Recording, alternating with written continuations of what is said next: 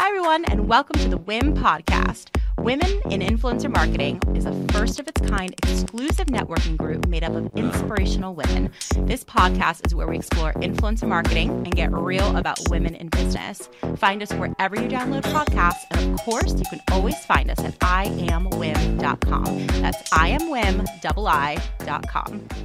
Hey, guys, what's going on? Welcome back to the pod. This week is an interesting episode, kind of unexpected, trans- Transparently speaking, I just intended to kind of chat with Nate. We were put in touch by like mutual friends. He is someone that was sort of wrapped up in the Carter Agency story, which is still very much developing. We've tried to cover it as much as we can on our social platforms. So if you're not following us, it's mostly on Instagram and TikTok that we're trying to share updates and videos and just like track this. And to level set, some of you might be wondering, why do you seem like a dog with a bone about this story? And I'll be honest with you, there are a few reasons actually, which is probably why I'm like really intrigued by the like horrific nature of the story. Number one, I've been manipulated and scammed before, you know, gone through my own traumatic experiences, and a lot of the actions that I've heard from people and the mistreatment really hits close to home in my own way that I can associate with it. So I just really feel for everyone who's involved. But the other thing is that like my entryway point into influencer marketing was talent management. That's how I started in this industry. I worked for a management company, and then I went off on my own and started my own agency. And now I coach talent managers. And like, I have just befriended so many people. It's personal to me. Like, that's my lane in influencer marketing. And so to see the stories that are coming out in terms of like the Carter Agency and Malibu Marketing Group and the insanity around it, it just makes everyone who's been working their ass off for so many fucking years look really, really bad. And I feel like managers were already fighting an uphill battle because managers are like synonymous with lawyers. Like everyone's like, ugh, a lawyer. You know, there's like this negative connotation. And in some way, shape, or form, like I get it. I understand it. You know, like they're very money driven. And to a lot of people, that's uncomfortable. For me, I think people should be unapologetic for wanting to do well for themselves and create more options in their life. And money is just a very tricky topic. Anyways, all that to say, I understand why people have been hesitant about working with a manager. I've heard pushback during all the pitches that I made over my career when I was trying to pitch an influencer. I would say like one out of every five would be like, girl, like I like you and all, but I had a bad experience with management. Like I'm gonna have to really think about this. I would just hear it all the time. It is an uphill battle. But so this is nothing new. So then when I got wind of the Carter Agency and all of the insanity that's been happening around there, it's taken every malicious thing I can imagine to the tenth degree. And I think it's incredibly important for the future of our industry to share these stories for multiple reasons. One, perhaps someone can avoid going through this themselves because you can learn what to look for. That's huge in of itself. If that's the only thing that we can accomplish by getting these stories out, then fantastic. But other than that, like, you know, there's been a lot of talk about like standardization, and I have mixed feelings about that, which I won't get into in this conversation, but I do think that education and awareness and being cognizant and intelligently, you know, aware of, you know, what to look out for in terms of business partnerships and agreements and just influencer marketing broadly and, you know, some of the pitfalls and some of the things that can go awry. I think like that's freaking why we have Wim. Like that is the reason we even have this community and this podcast in the first place. So I hope that answers why I kind of seem a little obsessed with the story. And I've also personally kind of become friendly with Nikay and just really see what she's been going through since she was on our podcast a few weeks ago. And I'm her number one cheerleader. I think she's fucking awesome. And we're sort of partnering on like just having hopefully some justice to this story. It'll help human beings and it'll help our industry. And there's nothing more that I would want. So with all that being said, we have a very good episode for you today with Nathan of It's Nate. He has an awesome TikTok account that I checked out. He commented on some of our videos, just saying that he had gone through this experience himself.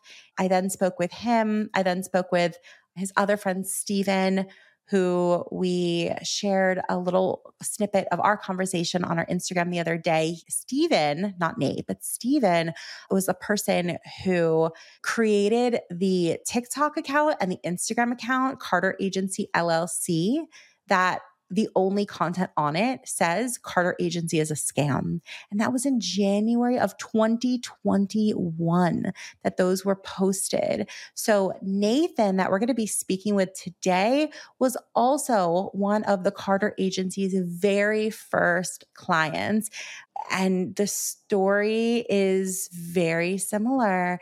And so this is just to show everyone how far back the story goes, how much money is at stake. I mean, my estimation, millions, easily millions of dollars have been stolen from influencers. And Nathan, unfortunately, was part of it. So without further ado, this is Nate's story.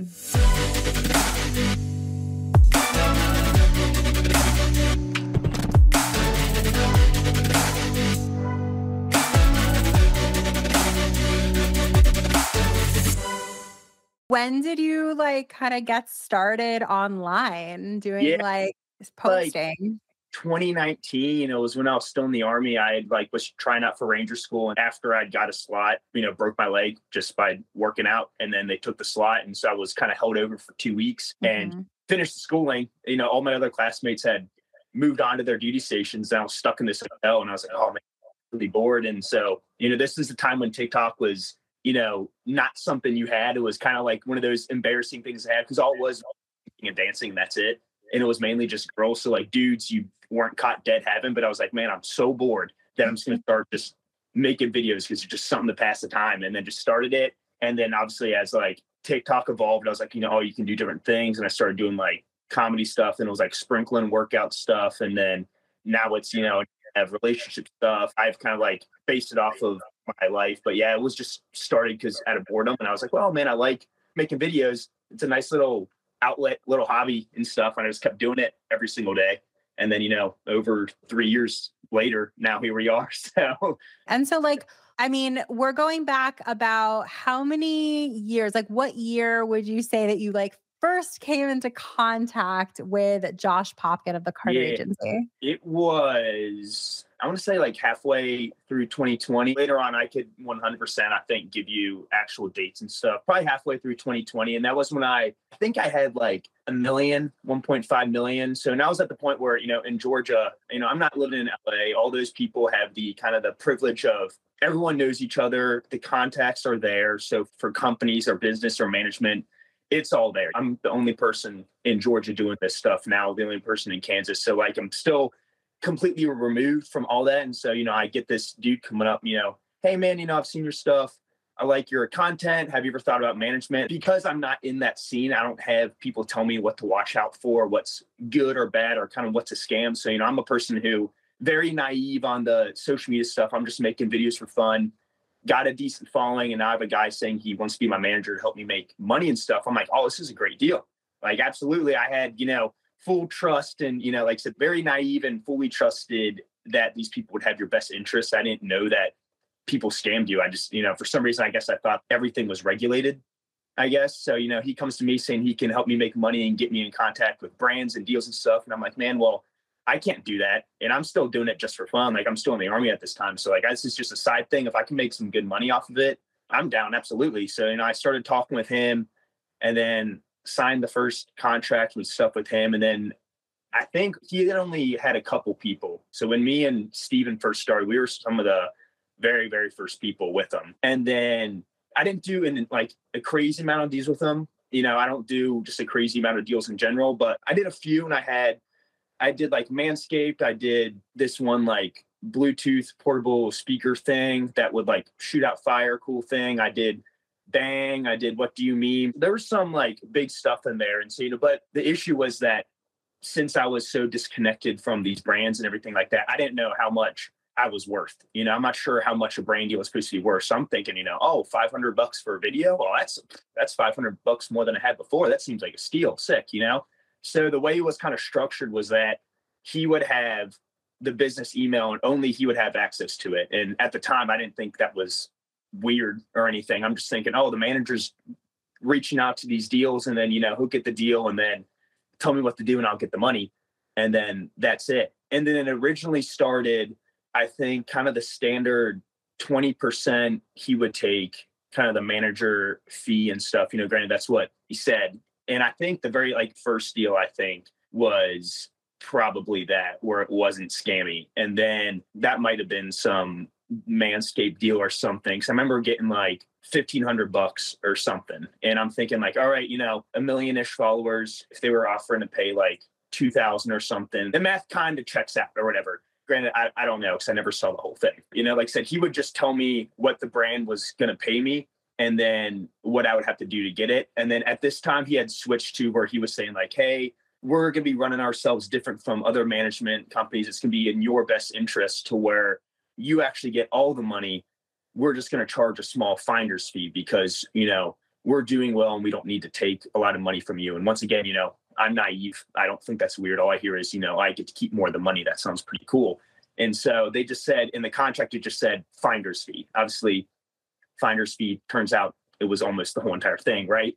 And so I remember doing, like I said, you know, he would just tell me, you know, hey, do these videos, here's six hundred dollars or something, or like four hundred dollars. And then, you know, at that point, I was like, that seems kind of, you know, low, but I didn't suspect anything. Had the Bang deal, and I didn't know this at the time, but after talk with people throughout the years, I know the Bang deals are like very lucrative, especially usually they're like getting you out for a year. They can range from fifty to a hundred grand as like a year contract and stuff. So you're thinking multiple, especially if it's a hundred grand a year, you're thinking, you know, seven, eight K a month. And I remember I would be doing eight videos a month and be getting paid only a couple hundred dollars and stuff. But, you know, once again, didn't know I was getting free energy drinks and getting a couple hundred dollars. So I didn't think anything was weird and stuff. And then it was kind of that same story of where the prices were low, but I just didn't realize it at the time.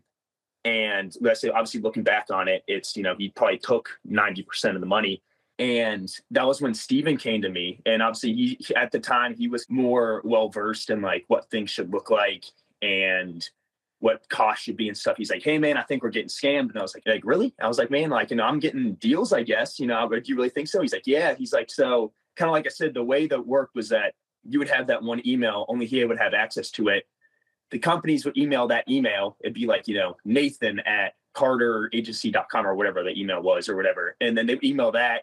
And then he would email me or text me like what it was. And then I would just, you know, stream, of course, send the videos to him and stuff. And Steven was like, yeah, man, like I did this one deal and I forget the exact numbers, but it was like the company accidentally emailed my personal email because I had that in my bio. And then they had said something along the lines of, hey, we can do this deal for, you know, we'll just say like three thousand dollars. We'll just say that's what it was. Then you get some email from, you know, Carter Agency, like Ben and Joshy saying like, hey, here's this company, obviously the same company that just sent the email. Here's this company. The deal is you're going to get like five hundred or one thousand or whatever it was. It was obviously way, way, way, way less than that. And then Steven, you know, was able to put two and two together being like, hey, I have the actual company saying, you know, this number. I have you guys saying this number. Obviously, there's discrepancy. There's money missing. What's going on? So then pretty sure he emailed back that company and, you know, was asking what's going on. And then, you know, that's when he confirmed that, like, you know, hey, that was the price you should have gotten. That's when he warned me. And he was like, hey, Nathan, if I were you, I would check with one of the companies you had worked with just to see, like, you know, how much should you have gotten paid? So I was like, oh, man. So, and I have screenshots of this idea. It was that Bluetooth speaker. Like I said, it was a big old, like, you can spit out fire, you know, music. It's a cool thing. And I think I went through my PayPal, figured out how much I had actually got. And then, and it was like four hundred sixty bucks. I remember doing two videos for it. It was like four hundred sixty bucks. And then, so I D M'd that company and I was like, you know, hey man, I'm having trouble with my manager. I just want to check out something. How much did you pay me for those deals? And they were like, yeah, we paid you two grand or eighteen hundred or something. And I was like, hey, you know, I only got paid this much. I showed them the screenshot and they were telling me, they're like, yeah, you know, he's pushed a couple like influencers that he had been managing through us to, you know, to work with us. And it seems, and they've complained too. And it seems like the money's not reaching the town. And, you know, he's like, we can, you know, and sure, the deal we agreed on was, you know, eighteen hundred or whatever. And if you didn't get the money, that means he has it, you know, and the company was like, you know, they were super nice, but they're saying, you know, hey, it sucks for you guys because when they were talking to us, they were super, super inappropriate, super aggressive, super childish, like not good people to work with. And he's like, it stinks because that's a reflection on you as the influencer with brands because they're representing you. And they were saying like, you know, if you ever move away from him, we love to work with you, but we just will never work with you again while you're under him solely because the manager was so bad. And I was like, oh man, you know, like that's a shock. And that's when I was realizing I was like, oh man, Steven's right. We are getting scammed. That was just on one deal. And then I was thinking, you know, hey, what about all the other ones? What about the Bang? You know, I'm only getting paid a couple hundred, I think it might have been three hundred, four hundred bucks a month. You know, if I had what, like a million and a half, two million at that time, like even if I'm the low end, for sure could have done a fifty grand year at least, you know, we'll just say, I think I said, I got like four hundred, four hundred times twelve is, is what, forty-eight hundred, man, they almost stole forty-five thousand dollars. That's what the deal was, which it should have been at the very least, you know, that's a big chunk. And I was like, oh man, every single deal has probably been like that. Question for you. This is yeah. really helpful to hear all of this. So thank you. Contracts. Yeah. So you signed a contract with the Carter Agency.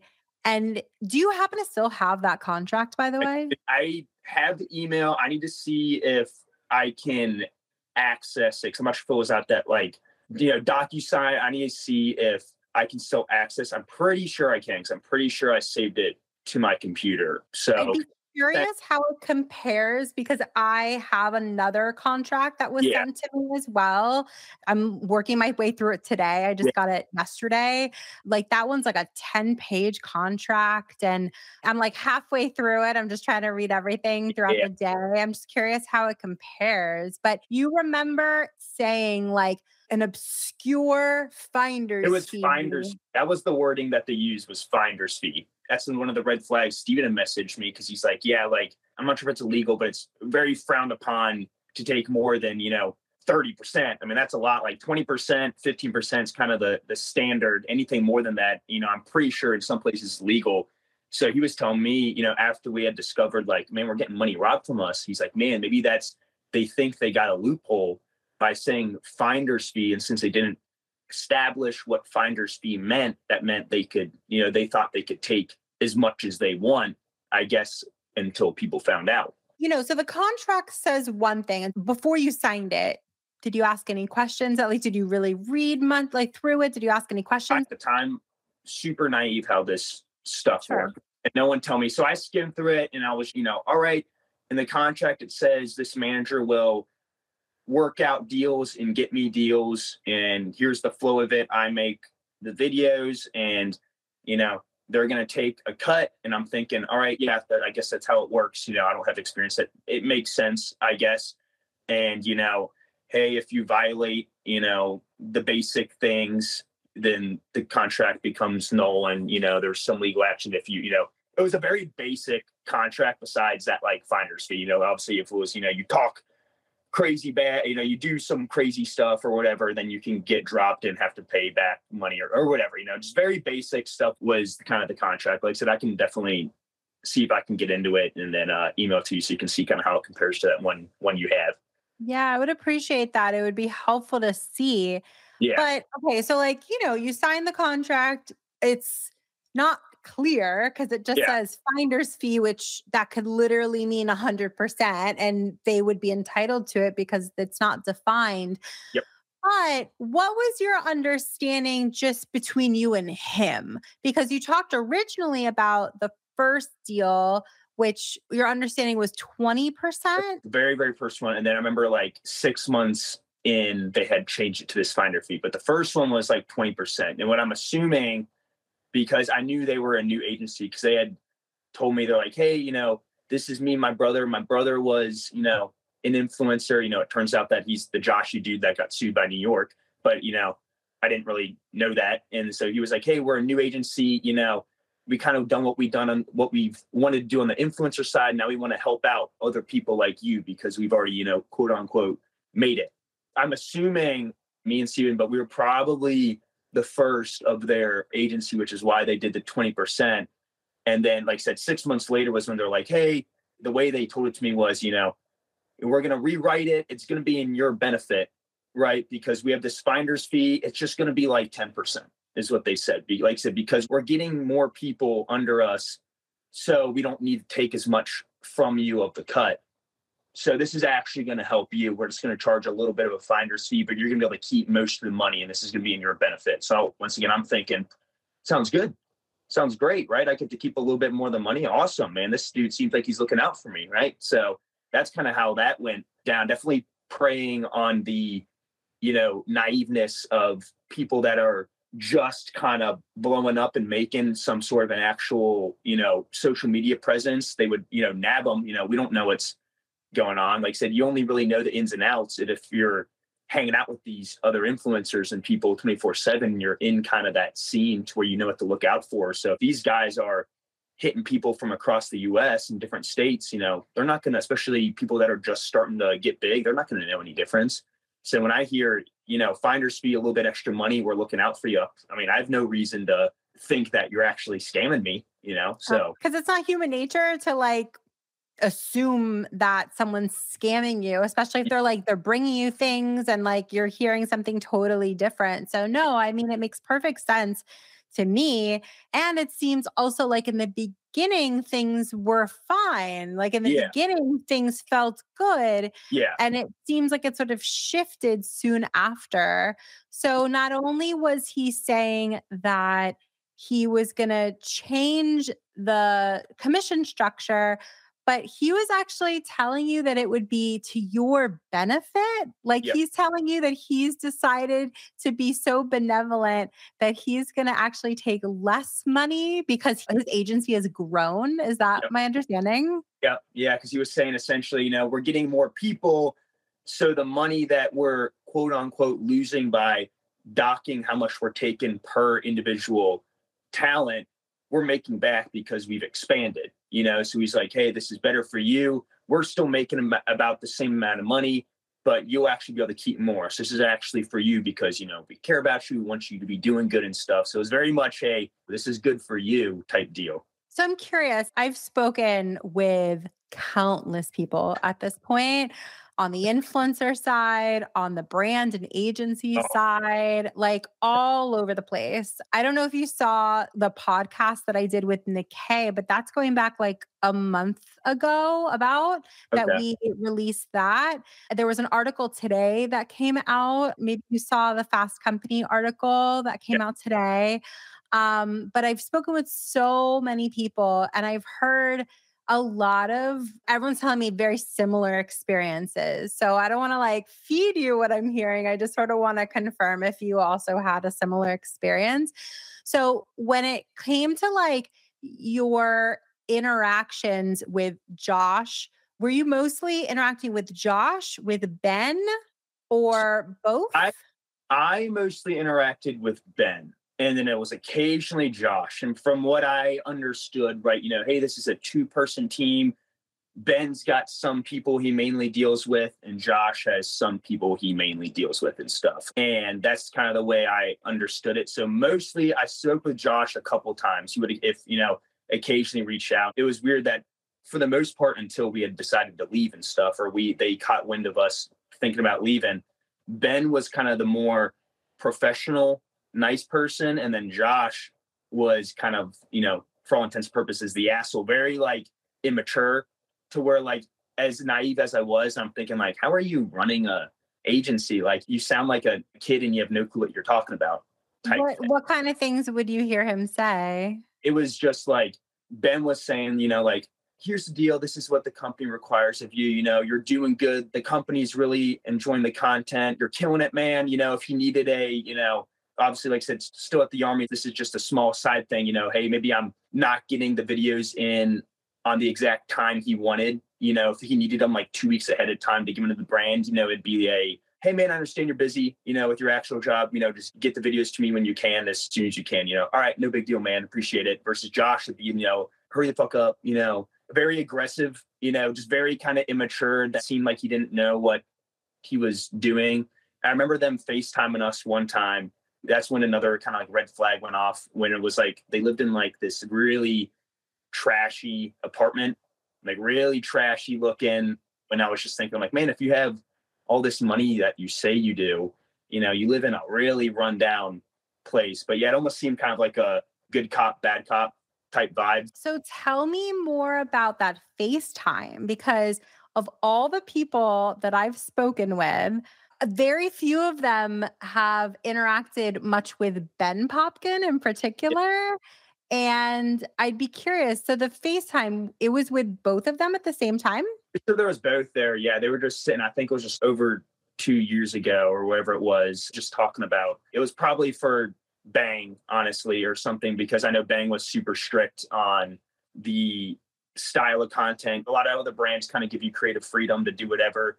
Bang is super strict on, they want you to do this stuff. And I remember having trouble with that because I like, you know, creating my own stuff. I know what works well with my audience. I know it works well with me and stuff. So like I would give a, you know, do a video, they would originally approve it and then deny it and do this stuff. But pretty sure they were drinking. It just seemed very like two college dudes in a frat house type type vibe. Do you think they were in the same location using like one phone or computer, or it was like a three-way call and they were in two different locations? Yeah, it was one. So I was just FaceTiming Ben, but Joshi was there. Got it. Some people thought that they were the same person. No, no, no that's, they had told me they were brothers. Was that like Ben was Joshi's older brother or something like that? So that Got I, yeah, or two. If I could understand the confusion. Because apparently, like I said, now it's the dude's name's not even Ben, apparently. What is your understanding? I don't know his real name. Nikay had told me that he had taken his old manager's identity. That manager, the real Benjamin Popkin, is suing for identity fraud. So, but, you know, I didn't know anything of that. I just hear Ben Popkin and Joshy Popkin was what I understood their names were, and that they were brothers. So, yeah, just to tell you, so I spoke with Ben Carter of Josh's former agency. Yeah. Um, we did an interview with him. My impression, for what it's worth, because I spoke directly with him, like no one's really convinced that like they're actually trying to like steal this guy's identity. The whole thing came up because I have so much like information, but I have like a couple screenshots from former employees actually who've reached out that showed like a list of all the people who worked for the company. And they had about ten plus people as of like a month ago. So they had grown pretty significantly since you guys worked together. And we had heard, you know, Josh and Ben and both Popkins, like what are they to each other? And we'd heard all these other names. Jesse Greenspun is one that we had heard later on. But I kept asking myself, I'm like, what's Carter of the Carter Agency? I never knew where the Carter came from, because I always knew, like I said, it's Ben and Joshy Popkin. And so Nikay and I, we talked for hours about like just trying to put all the pieces together, because it's so convoluted that it, there's so many twists and turns, so many. And I did a quick Google search of his old social media account, and long story long, I found this old BuzzFeed article that covered the story where he did the stupid like subway incident with the cereal, whatever, exactly. And there was a quote in that BuzzFeed article from this guy named Ben Carter of Dulcedo. So Dulcedo is a talent management company. I've known about them for a few years. And I asked Nikay, I was like, well, that's interesting. Like he has the same first name, but like Carter, and he was like represented by this person. Like I'm going to reach out to this guy. So I spoke with him and we published like a little bit of our interview on our Instagram. So you can watch it, of course. Like no one, including him, is convinced that like they were trying to like steal this guy's identity or anything. But we almost wonder if it was like he like inspired the name in some way, just like the Carter Agency, because where else would it come from? It just seems like it doesn't make any sense. No, actually, I was definitely confused on that because I was trying to put and I was just thinking like, oh, you know, people make random company names all the time. Maybe it's just a company. So I was confused. Didn't think too much of it, but I was, yeah, definitely confused on it being like, I thought it'd be, you know, like Popkin Agency or, or something like that. I'm not sure where the Carter came from, but maybe like these two obviously were the main town heads, but maybe they're the dude who really owns the company is named Carter or something. That's what I figured or something. And we're sort of like wondering because of the really, really bad press that Josh got from yeah. that subway incident, if he was just really like kind of trying to use a very different name, like putting the Popkins Agency might not come over so well yeah. because his name is out there in a bad way. Yeah, but that's gonna be the first thing that shows up. Yeah. So, hey, is this a real legit agency, Popkin Agency, that's gonna show up and people may kind of be steered away? That might be very well what happened too. Yeah, but it's really interesting. You're one of the probably only people that I've spoken with that you're saying that you had a FaceTime with both yeah. of them at the same time.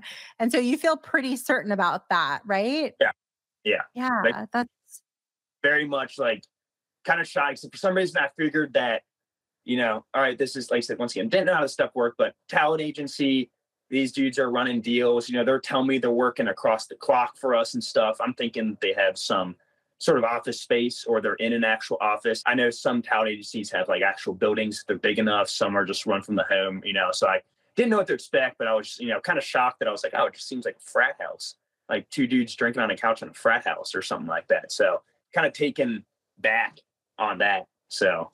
Yeah. And how would you mostly communicate with them?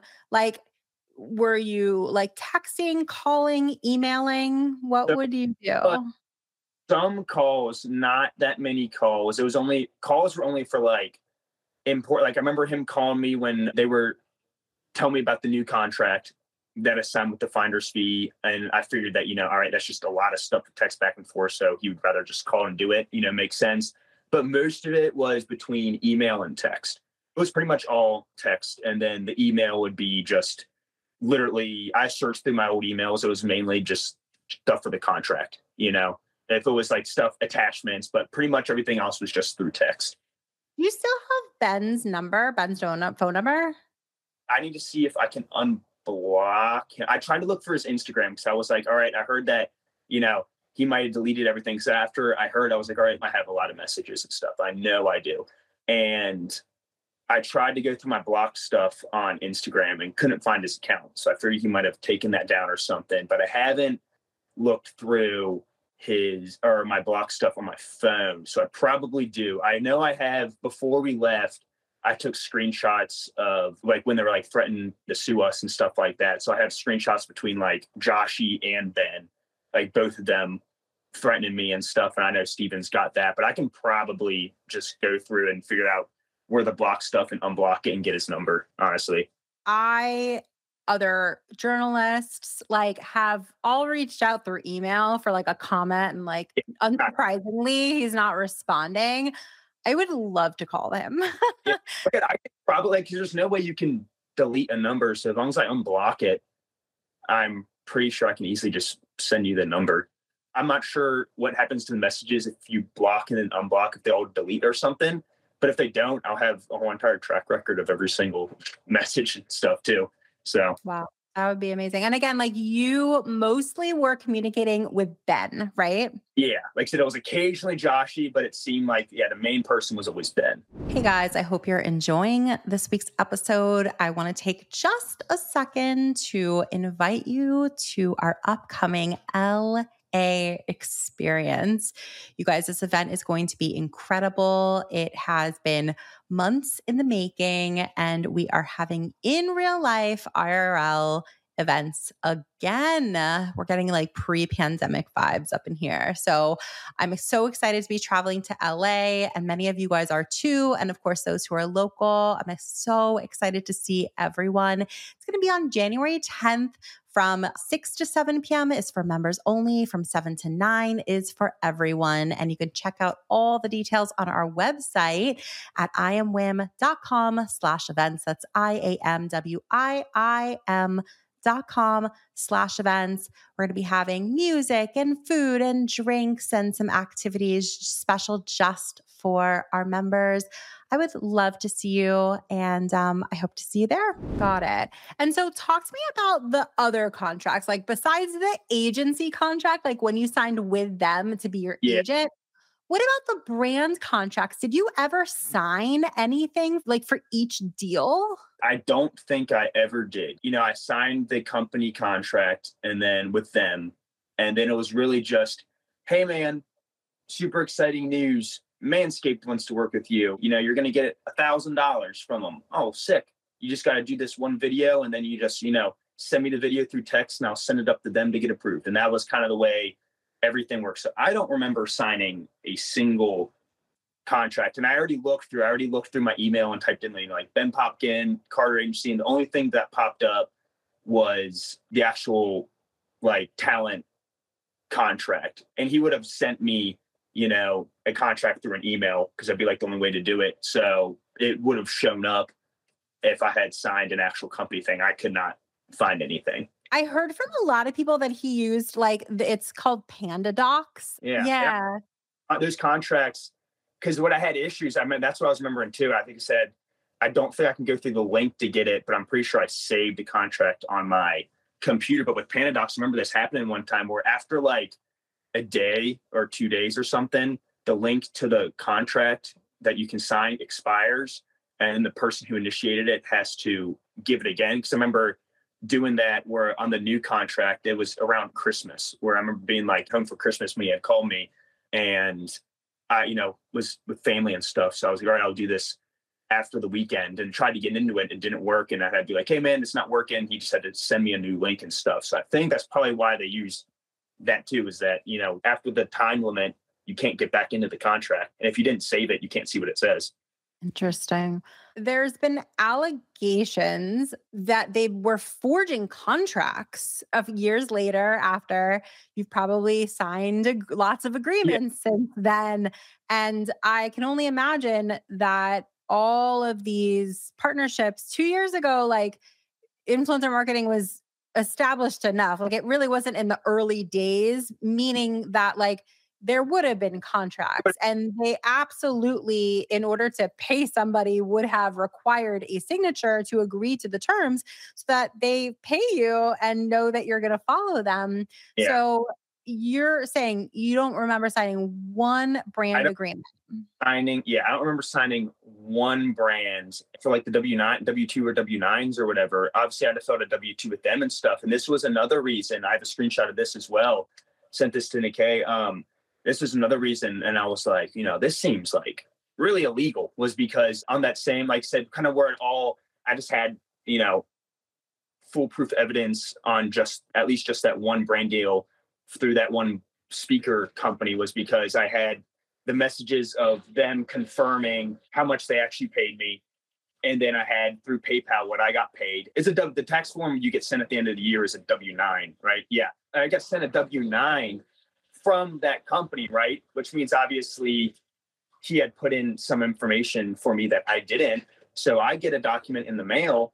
It's, you know, from whatever the speaker company was with their address, how much money, eighteen hundred dollars. And that's when I was confused, because I was like, man, I don't remember getting paid eighteen hundred dollars on anything. What the hell is going on, right? And that's when I messaged them. But on the sender's address, it was my physical address, not my name. It was Carter Agency, L L C, my address. So what they had done to the I R S was say that, hey, this person got the full amount of money. They put Carter Agency, sent me it. So I'd have to pay taxes on that full amount on eighteen hundred, even though I only got paid four hundred. And they were able to take, what, twelve hundred away from me and not pay taxes on it under the table because they forged a W nine. on that. That's when I was like, man, I don't know a whole lot about, you know, tax laws or anything, but you can't do that. Seems tax fraudy is what it is. Absolutely tax yeah. fraud. But I have a screenshot of the actual documents. That's when I started taking pictures of stuff, being like, I might need this later and stuff, because that's when me and Steven were thinking, you know, Steven was like, hey, I'm going to dip. I suggest you dip with me. He's like, they've been threatening me for like a month now. He's like, they physically cannot do anything because realistically, we now have evidence because you screenshot stuff and I have that, that they stole money. That auto- automatically makes any contract null and void. You stole money, gone. So they can't do anything to say you violated contract. So me and him just stopped answering the calls. And then I guess they assumed we were going to leave. And I have screenshots of this as well. But, you know, Ben was, you know, being like, you know, Nate, you know, you're acting like a fool. This is going to hurt you in the future. We're going to take all your money for the next three years. You know, you're going to be receiving a letter from our attorney tomorrow. Obviously never received it. Josh would be like, you know, hey, Nathan, you're, you know, a fucking dickhead or whatever. And then just saying they're, you know, threatening me, they're going to sue me and all that stuff. And right after that, I waited for that, screenshot it, and then blocked them right after. And then Steven did the same. And obviously nothing happened. And that's why I took those screenshots. I was like, you know, worst case scenario, if they do try to file something, I have screenshots saying they stole money, and then physically a I R S legal document showing that I'm getting taxed for this amount under not even my name. It's, it would just show my address with Carter Agency, you know, which obviously is not the address of Carter Agency, that sort of thing. So I knew I was kind of somewhat protected, and then blocked them, didn't respond to them, blocked them on everything. And Steven did the same. And then literally didn't think anything of it for two or so years until, you know, now when it was brought up, like you said before, and I'm like, oh man, he's been, I thought they disappeared. I didn't realize that they've been doing this to one hundred, whatever, one hundred fifty other people is what it was over the past couple of years. And I'm like, man, like, you know, I know they stole, especially through, you know, even just, you got to think like Manscaped. I have a buddy who had like a million, two million, and I know they paid him like five grand. Man, I probably got paid, quote unquote, paid the same, but I only received like five hundred to a grand. That's just from one deal. The big one is the Bang deal. I'm sure, like I said, tens of tens of thousands they stole from me, and I'm just one person. Then as the years go on, they probably get better at scamming. You know, they learn from their mistakes with us. They changed things, got better at it, got a lot more people. You know, God knows how much money they stole from everyone else. You know, like I said, I thought they went off the map until now. So So did you ever reach out to the brands or agencies directly to see if you could get a copy of the agreement, or at least like have an understanding of like how much they were under the impression that they were paying you? I mean, you found out that eighteen hundred or so from the speaker company. Any others? So that was the only one I messaged. I thought about going to Bang, but I know they're under bankruptcy right now. So I was like, ah, that was the only one I went to, was because that was the most recent one. And then they had messaged me on Instagram before. So I was like, all right, I know they're going to respond. So that was the only one. And like I said, they had, yeah, confirmed that, you know, hey, we paid you this amount.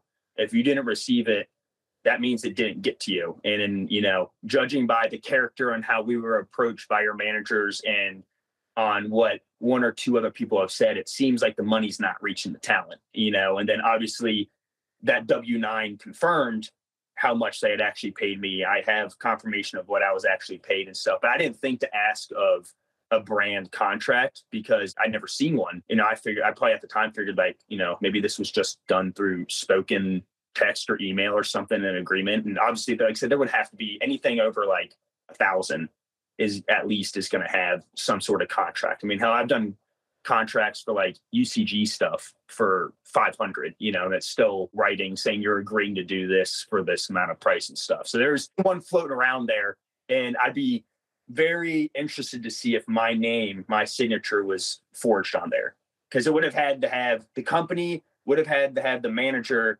probably signature, but it would have had to have the talent signature on there and my name.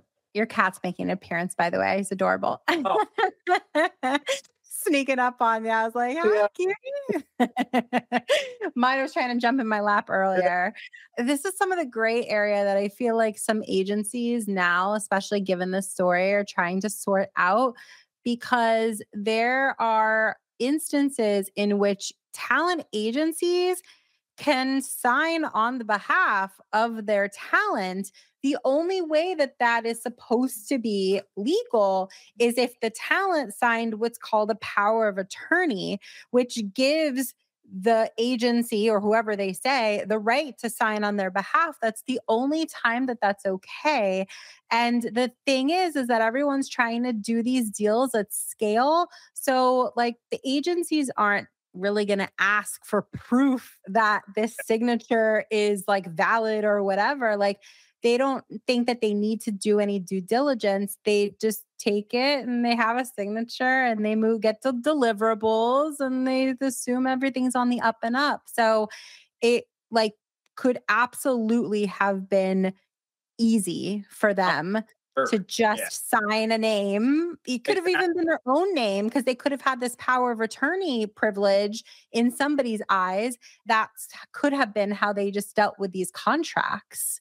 I know I didn't sign a power of attorney. I'm one hundred percent sure there was nothing in there saying, hey, we're allowed to sign documents on your behalf. The only thing would have been, you know, we're going to procure deals on your behalf and then do that. And like say, you know, whether or not they interpreted that as, hey, we're going to run everything ourselves, because they're not the smartest people, obviously. They're they're pretty dumb and really didn't know how to run everything. I think they started off thinking like, you know, hey, we cannot do this influencer stuff. Joshy's never going to make it now because he literally got sued. We know talent agencies make money. We have contacts with brands. Let's do that. And then after a couple months, they're like, oh, man, like, let's just take more money and see what happens. And let's do more and more. And, oh, man, we're getting away with it. No one's expecting of it. We're taking everything. And these dudes are clueless. Let's do more. Let's just get more people. And I think it went on and on and on until now, the giant, you know, implosion of the whole thing. You see what happens now. But I'm sure that, you know, they did not know anything about a power of attorney at all. I'm sure they were just, you know, oh, we're just going to get stuff on your behalf. And oh, I'm just going to forge a signature. Like, you know, he told me he wants to do the deal. So I'm assuming that's confirmation of that sort of thing, which obviously is not. I want to see the document. I want to sign it myself, but that's probably what they assumed, which is a bad assumption. So. Totally. And so, like, how else would you describe Josh, Ben? Like, how, did you get to know them at all? Like, do you know any sort of like personal things about them? I don't. I'm gonna look through the old texts and see nothing crazy. There wasn't really anything personal. Like I said, I got to kind of know their like personalities a little bit, but I didn't know like any intimate details on them. Though it was really much just, you know, like, hey, we can help you out a lot, you know, that sort of thing. That's kind of like how far the relationship went. And I just assumed that they had my back and they were looking out for me and stuff. But yeah, I'll, like personal, de- like, you know, where they're from, what they did before, what they like, I don't, I really don't know anything about that. They really didn't say anything. So like I said, I will one hundred percent look through the old messages to see if like, like I said, it has been over two years since they first made contact with me. So they very well in the very, very beginning when they were naive about realizing how much they could scam people, they might've, you know, shared some stuff. Cause from my understanding now, they do a lot of stuff through calling, right? Yeah. yeah. I've heard a lot that it seems very intentional that oh. they're doing things like not written, like they're doing things like just through calls that you can't track or trace or screenshot or anything like that. As I think they learned their mistakes through us, since we were the first people, because they left a whole track record of evidence. All I have to do is screenshot it. You know, I got screenshots of the actual fraud, of them threatening with legal action that they can't do. Like, you know, so I got, you know, between me and Steven. So I think after us, maybe a little bit after, maybe one or more two people left, they were probably like, man, we need to kind of cover our tracks a little bit. Said they learned and got better at scamming and then got fairly proficient at it, it seems like. Yeah. I mean, I'm sure you saw Nikay's video that she just released, her last one, which is like this roster. I mean, there's like dozens and dozens and dozens of people on the list. At least over one hundred. It's a lot.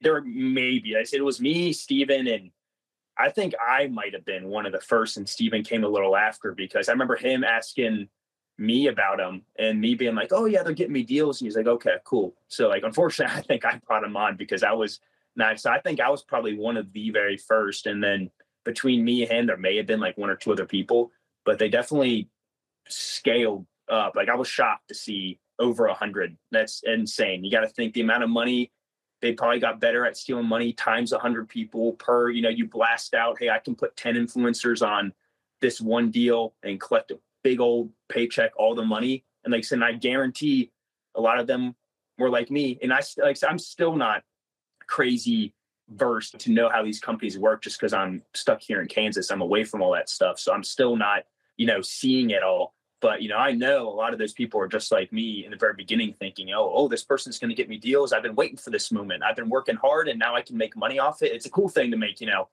I remember like the first deal, like I said, I was making five hundred dollars. I'm like, man, I'm making these things for fun. And now I got five hundred bucks. Like, you know, I'm only making three grand a month in the Army, five hundred bucks for sitting on my butt making a video. That seems pretty cool. You know, and you got to think you're, they were probably getting good deals. You know, they probably had a lot of those people on Bang deals, a lot of money. So they crushed a lot of those people, and a lot of those people had no clue what stuff should have looked like. And the issue is that there's not many good talent agencies.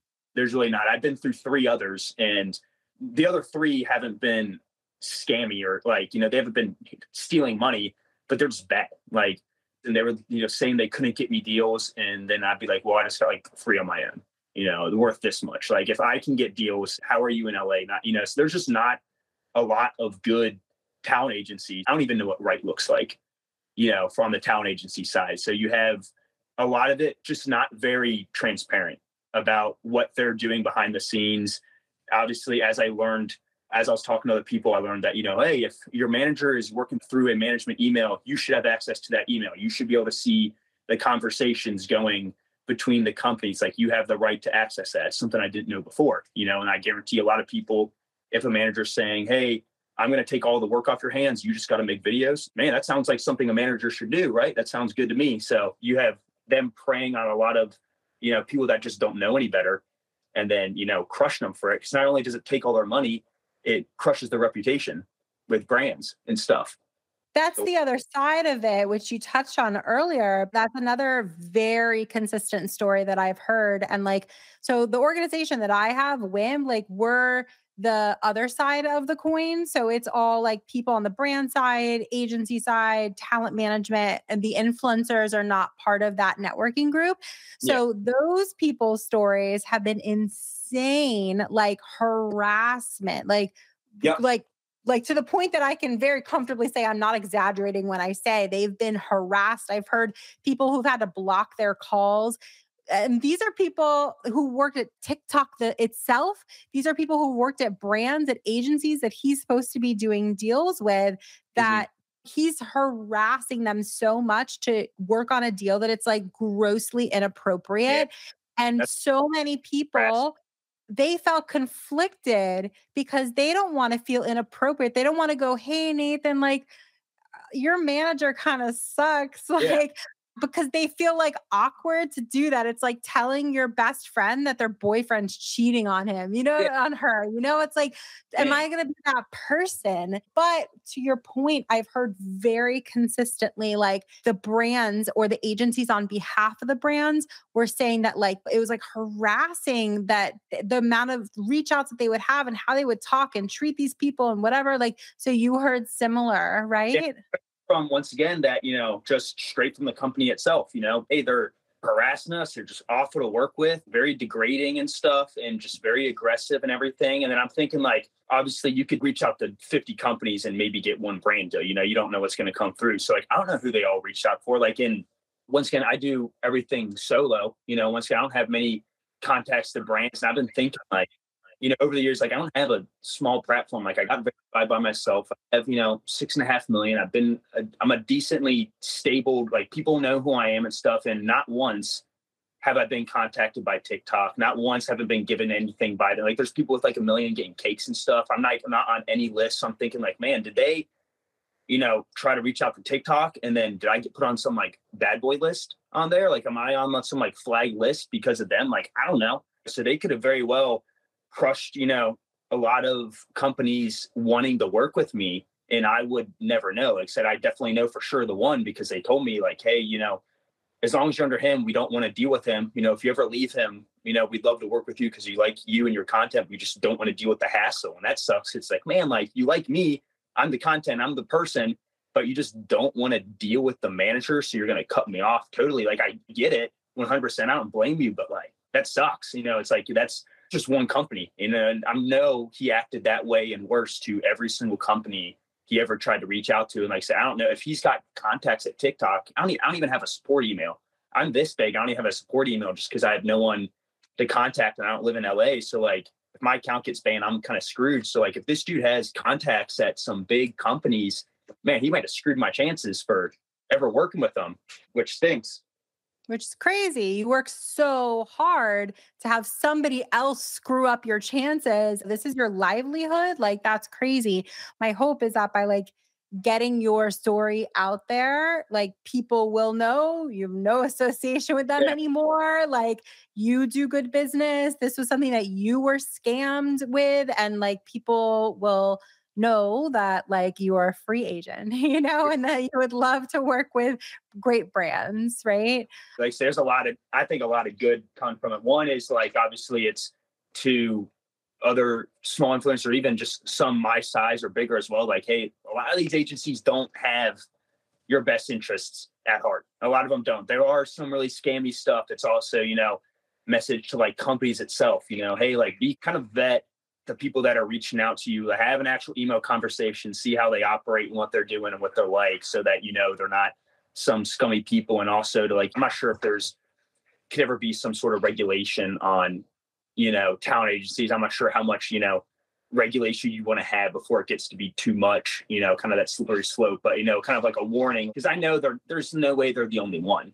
They're just the one that did the most and got busted for it. You know, there's no way that there's not more. So it's probably a message like, hey, It, there, people are noticing now. People are realizing that this stuff happens. So if you're a agency doing this, you know, realize that you could fall into the same bus. You know, you could get busted, and people are realizing kind of what goes on behind the scenes. And hopefully, it makes things more transparent, forces these talent agencies to actually do better, and also, like, except for the people, you know, the influencers that are, you know, harmed by it, you know, kind of spreading them out, giving them some sort of notoriety of like companies like, hey, here's some list of people who are actually good. You know, they've been crushed by this company, you know, work with them, give them a chance, that, that sort of thing. So I think there's a lot of, yeah, good that can come from kind of exposing what's actually been going on, especially at the level that they were doing it, to where it's real legal and federal charges and stuff. Like, this isn't just a couple people getting upset and trying to sue. It's like a big, big thing. So I'm hoping that a lot of good does come from it. I think there will. No one will ever probably know, but in my estimation of how many people I've spoken with and at the scale that I think this is, we're talking hundreds of thousands, if not millions of dollars I, easily. Yeah. I read something that was maybe ballpark two million. They've been doing it, you know, at least three years. It was like one hundred thirty people on the roster. That's just on the roster. That's not counting people who came and left. And multiple deals. They're stupid. They're so dumb, but they also were good at scamming. They did get the contacts of these companies, you know, so if you're company to company, they probably did a fair amount of deals over the past three years. If they're taking fifty percent of it, most of my stuff they were taking, it was them taking eighty and I was getting twenty percent, you know, so if they're doing that with every single person, I mean, they probably did get close to a million and a half, two million dollars. Yeah, you know, at least that. I mean, really, like if you really do the math, you know, especially now, like now brand deals are kind of more hard to come by, obviously, because like the market, but like brand deals kind of got ruined by companies like a year and a half ago, two years ago was prime time to where companies really didn't realize how much TikTok was worth, to where they were paying a random person dancing, like, you know, who had like a million followers, like ten grand for a video dancing. And they just didn't understand. They're thinking a million people, we're going to get so many sales. And they did that. And so many companies lost money by spending millions on the top people. I wouldn't put names, but like the top, top, top people in that top in group that have tens of tens of millions, they were getting paid, you know, a couple hundred grand and they were getting zero return. So, you know, these companies got smart and were realizing that, hey, you know, YouTube is where the brand money is really comes in, Instagram, but TikTok, the brand money doesn't really give us a good, crazy return. So now the past year, year and a half, the money that companies spit out for brand deals is exponentially lower than it was before. So, you know, I'm sure, like you said, the past couple of years, you know, when these companies were kind of, you know, also naive on what they could spend, these companies were probably spitting out money left and right to these guys, and they were taking that, taking it all, you know? So I know they made a ton, a ton of money. So it's crazy. A ton. It is crazy. So it's like, what advice would you give yourself, you know, your former self, like three years ago? You'd be like, oh my gosh, for like three years ago, Nathan, like you should have done X, Y, Z and maybe could have avoided going through this. I think I do it a lot better than I did before, but if you're trying to make money off of it, it's a whole new concept. You got to treat it like an actual business is what it is. Like, yeah, you're making videos. Yeah, I like, I love making videos. I have fun with it. That's the only reason I still do it, because it's a nice little hobby and outlet. And it just so happens that I've done it. Like, I'm not special or anything. I just done it long enough and never stopped to where I was able to garner a following, you know, but like, you got to treat it as a business. And that comes with the deals, treating a contract, because if you're kind of really going into just like, man, I'm just making videos and making some money, and you're kind of treating it really like naively, just, you know, this is a nice little hobby that people are giving me money for, and I'm not really going to take that part of it that serious, it's going to leave the door open for you to get scammed versus, you know, say back then, if I had the know-how to be like, man, I'm starting to make money, let me treat this as a legit business. I would be like, all right, what do businesses do? What do they need?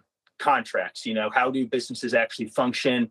Let me bring that into the way that I'm running. You know, it's the same, instead of a product, I'm just selling my videos, and then I'm the C E O. So what do I need to make sure everything's good? And if I was treating it, I think, as a serious business, I would have been able to catch things like, hey, this doesn't seem right, you know, on a business side, this seems kind of sketchy. Maybe I should look into it. Maybe I should ask a buddy who, you know, has done contracts like this before, if he has like a lawyer buddy who can just skim over, you know, read, make sure this sounds right. Because if I did that, I guarantee they would have been like, yeah, this is a, you know, bunk contract. This makes no sense. You're getting crushed. Like, ask them to rewrite it or, or something like that. So I think you got to, for most people, especially if you're doing it off of like a, a personality thing, having fun with the videos, there is an immature aspect side to it, you know, having fun. That's the whole reason people do it, and that's how you make it engaging. But like, at least on the business side, where anything dealing with money, really treating it as a real business. Because like I said, if you're like me and you were naive, there's gonna be people that are gonna take advantage of it.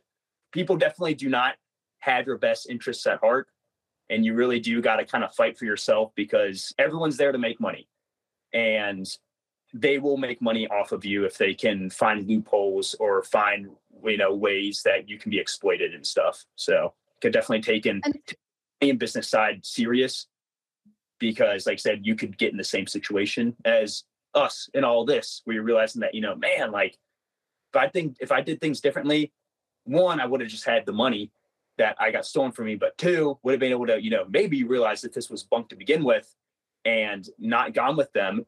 And then maybe I would have had an actual decent talent agency come to me, and I could have gone with them. And then maybe I would be in a totally position, different position than I am now.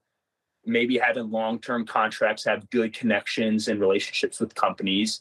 Because I think I was with them for at least a year. Maybe that first year I was with them, you know, maybe kind of screwed me over and, you know, kind of ruined a lot of relationships I could have with companies. So I'll, I'll never know. It's treating it as a business and taking it serious with all the business aspects that come, that come with it. So, yeah. If you could like, estimate, what does your gut tell you, like how much he might have taken from you?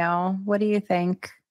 I'm going to say, like I said, I know it was like twelve hundred from that one. It was probably a couple grand from the Manscaped. I did a lot of videos for that What Do You Mean company, and they paid pretty well, but he also took from that. So good, probably ten grand from that. The big one, I think, I know I did some couple small deals and stuff, but like, I know the big one is the Bang one, which more like the more I think about it, the more upset I get about it. It's because, like I said, I know, talk with other people that they had the same, same following as me, that they're like, man, you know, it's a lot of videos. It kind of ruins engagement a little bit because it's such a strict, like what they want you to post, but I'm getting paid ninety grand for the year off of one sponsorship. You know, man, like I said, on the low end, lowest, lowest end, sixty, seventy, eighty grand is probably the thing that they agreed on for a year. And I was getting a couple hundred a month. So they probably stole at least forty, fifty grand from me, at least just from Bang. That's a lot of money. So that I never saw. The cherry on top was them sending me the W nines with the full amount that I should have gotten, and then make me pay taxes on it, because I didn't want to get hit with tax fraud. You know, I'm dual TurboTax, right? I have an accountant now, but I don't have an accountant then. So I don't have anyone to reach out. So I don't want to get in trouble with the I R S. I'm just going to pay the amount that they said I earned.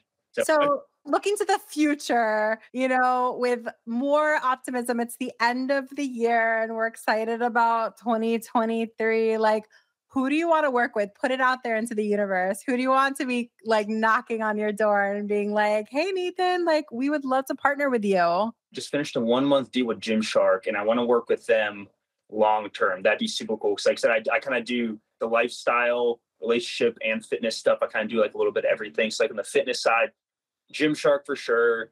I'm at the point now where like, I'm also not young. I'm I'm twenty-five.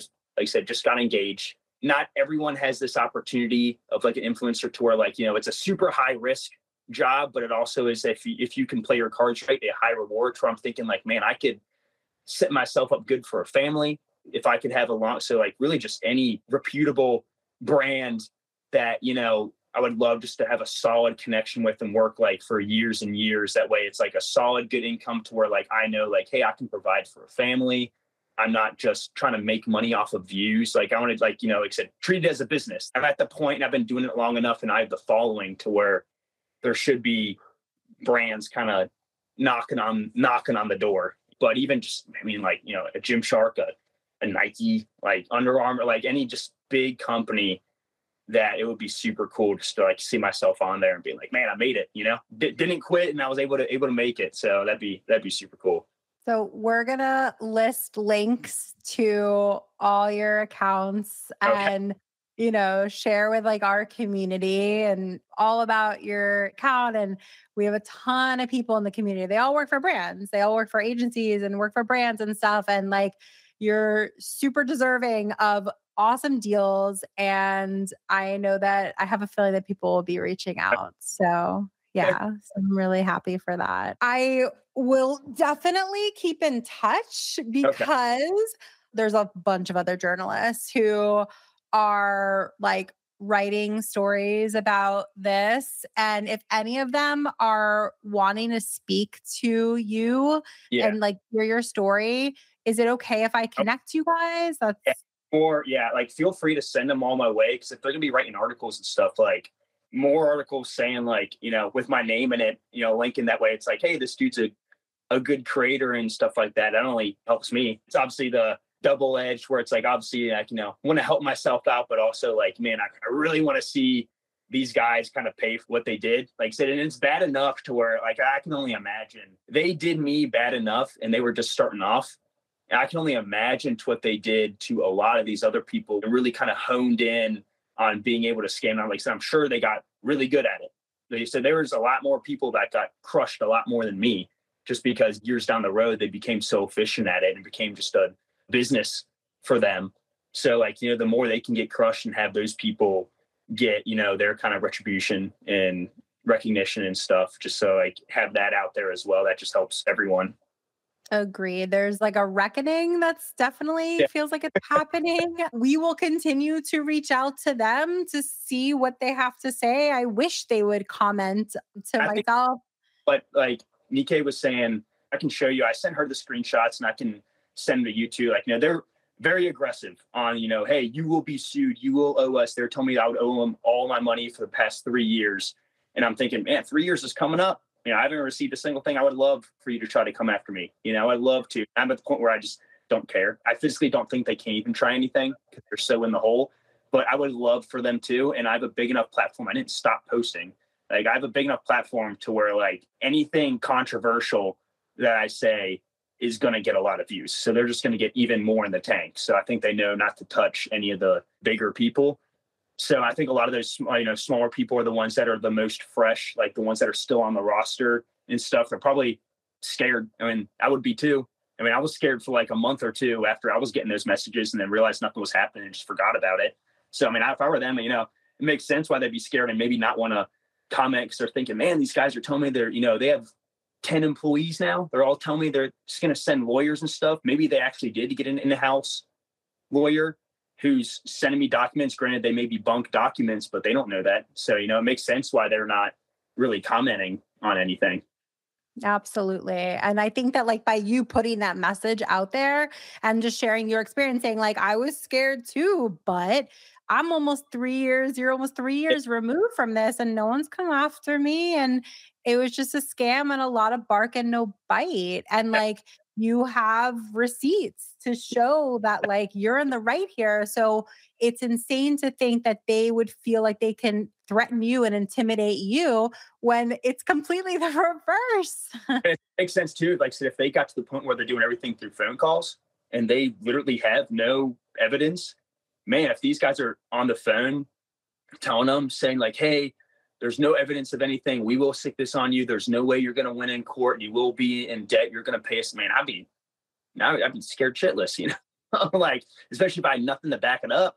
Like I said, I'm just glad that the dumb part of my brain that saw those kind of weird things was like, oh my God, this is crazy. I'm going to screenshot this because, you know, this may come in handy later. Or like, man, these guys are assholes. Let me click it so I can, you know, show, you know, Steven or something that they showed me or something like that. So like, so I'm glad I took screenshots because it seems like there is no physical evidence anymore.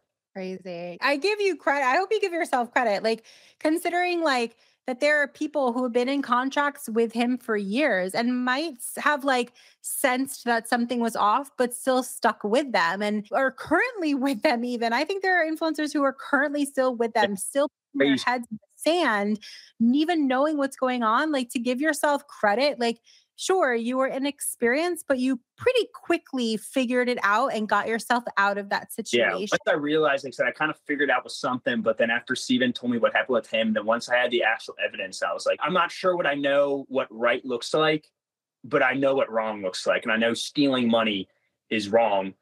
And, you know, that's what I did. I was thinking about it for like a month, you know, because I was like, oh man, they're going to, I'm not sure how this lawyer stuff works. I figured you could just, nice, that was my cat. I figured they could just stick a lawyer on me and I'd be in legal fees and stuff, all these things I didn't know. So, you know, I'm glad that I just jumped and didn't look back.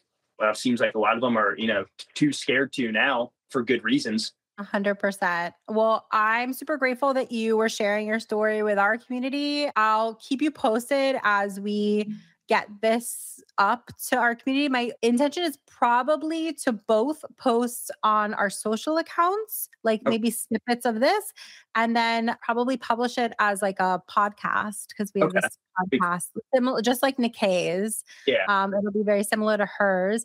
And then I've been working like pretty hand in hand with Nikay since we first connected like a month ago with all these reporters, and some of them are having difficulty just like finding more influencers to chat with. Um, yeah. And of course, like we want this story to go live um, yeah. and get the word out there. Rightfully so. They're like, just the more people that we can cite and go on the record about their experience, it just makes the story more powerful, more credible. I also have another buddy, not crazy close with them, but I'm friends with him on socials and stuff, named Stevo. He came in like six months. I know he came in like a couple months before I left. And I'm sure that they did stuff to him. I could contact him and then send you his stuff because it was still fresh enough to where I think there would have been some sort of physical evidence he would have had documents of to prove. So could try to get him as well. Any, anyone, any influencers or, you know, anyone involved that you know, if you want to share your experience, like I can connect you with Jesse. And then after we speak, I can connect them with reporters who are covering the story as well. That would be awesome.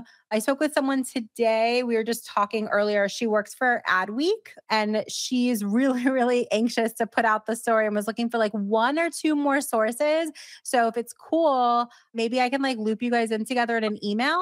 Yeah. Honest, honestly, like I said, I send them all my way. So the more journalists and articles on this stuff, you know, if I could be a part of it all, I don't care, you know, send them all my way. So I'm an open book. So awesome. My hope is that when people Google the Carter Agency, it just comes up of all these articles, yeah. you know?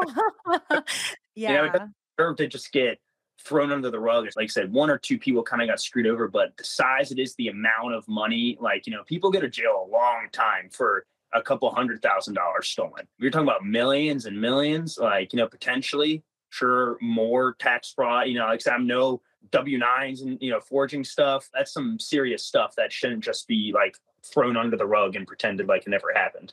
Uh, thousand percent. I agree. I actually like when this whole first sort of came down, like I have a, a friend who's like a great lawyer and like really focuses in the influencer space in particular. And I had her speak with Nikay. And we know that like some other influencers are like supposedly like teaming up and like maybe like trying to sue him. And this lawyer as well. I'm like, I'm not a lawyer. So like speak with this woman, see what she says. Yeah. Like we actually don't really think that's the best route to go. She actually brought up similar to what you said, which I think is the smarter way. She's like, if you like hire lawyers, you're going to be out of pocket tens of thousands of dollars wow. trying to chase this elusive scammer that's probably going to like pretty easily evade this and like know how to slip and slide outside. But worst, I was going to say, worst, what happens if you just commits bankruptcy? The chance of me actually getting the money and, you know, that sort of thing is so slim to none. I don't want to deal with like a giant legal hassle or, you know, anything. I would much rather get a story out there, have my name associated with positive light to where brands could look at that. And maybe, like I said, the brand side, I guarantee there's a lot more upside, at least on the personal side, of you defending something versus trying to squeeze, you know, some thousands out of some scammer. You're going to spend that amount in legal fees anyway. Yeah. I mean, you can get a judgment against somebody, but to actually get them to pay you, that's a whole other thing. And what she was saying, which was interesting, this lawyer, she was like, you know, if you guys are right, there's like allegations of like forgery and absolutely tax fraud, what you were saying. We have definitely talked about that. Anonymous people have already called the I R S on them yeah. about that, by the way, to be like, you might want to look into these people's taxes. Like, I feel like there's something off there. So that's already happened, which is great. There's like criminal stuff that's happening. Well, the state pays for that, you know, and those are more serious charges anyway. And she was like, if those are true, then people should just pool their resources to get proof of all of that. And that could be maybe the, perhaps the better outcome. No, um, I think the way to go, honestly. Yeah, agreed. So I really appreciate your time. It's been just nice chatting with you too. Yeah, I- Let's obviously stay in touch. If you could maybe look for the contract we were talking about, yeah. screenshots, too much is not too much. Yeah. Like I send you the was, stuff I sent Nikay yeah. because the stuff I had was, yeah, the amount I got paid from that one company physically through PayPal, out the actual W nine, the screenshots through that company, through Instagram, tell me all the stuff like that they, yes, paid me that much, how they were treated and stuff. I had those two screenshots from right before I left from Joshy and Ben saying they were going to sue me and all this stuff. So I can look through the email, see if I can access that contract, and I can see what happens if I try to unblock them on my phone and see if there's old messages and stuff and just skim through and be like, oh, yeah, this is a bad one. This is a bad one. I can do that. So I can send you all and that. I would, that would be amazing. Just helpful. Yeah. I would love to, like, even just if you can find his phone number, because we're just trying to track him down for a comment. I would absolutely just call him. You know, it's easier to not respond to an email. And then the last thing is if there's other influencers that you know of that have been represented, you could just give them my email and say like, hey, if you want to reach out, reach out. I'd love to speak with other people too. Now, we know the story's credible, but like I said, to get like news-wise and stuff, the more, the better. So absolutely. And so I've been in touch with all the reporters. Like I said, the Fast Company article went live today, but we've been talking with BuzzFeed, Business Insider, Adweek, like Washington Post, like everybody. And so it's a really pivotal time because I think a lot of them are just anxious to have this go live. So I'll connect you today with the Adweek person yeah. and then I'll connect with the other journalists and see where they're at in the story and if they need more yeah. sources.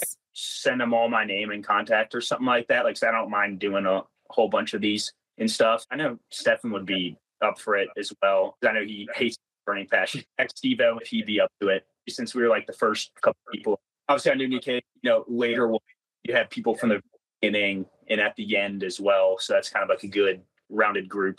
Agreed. Agreed. I will definitely be in touch. We'll keep in touch. We'll talk really soon. And thank Absolutely. you again. Okay. No, absolutely. Thank you. If you enjoyed this episode, we gotta have you back. Check out our website for more ways to get involved, including all the information you need about joining our collective. You can check out all the information at I am Wim dot com. Leave us a review, a rating, but the most important thing that we can ask you to do is to share this podcast. Thanks for listening. Tune in next week. Tune in next week.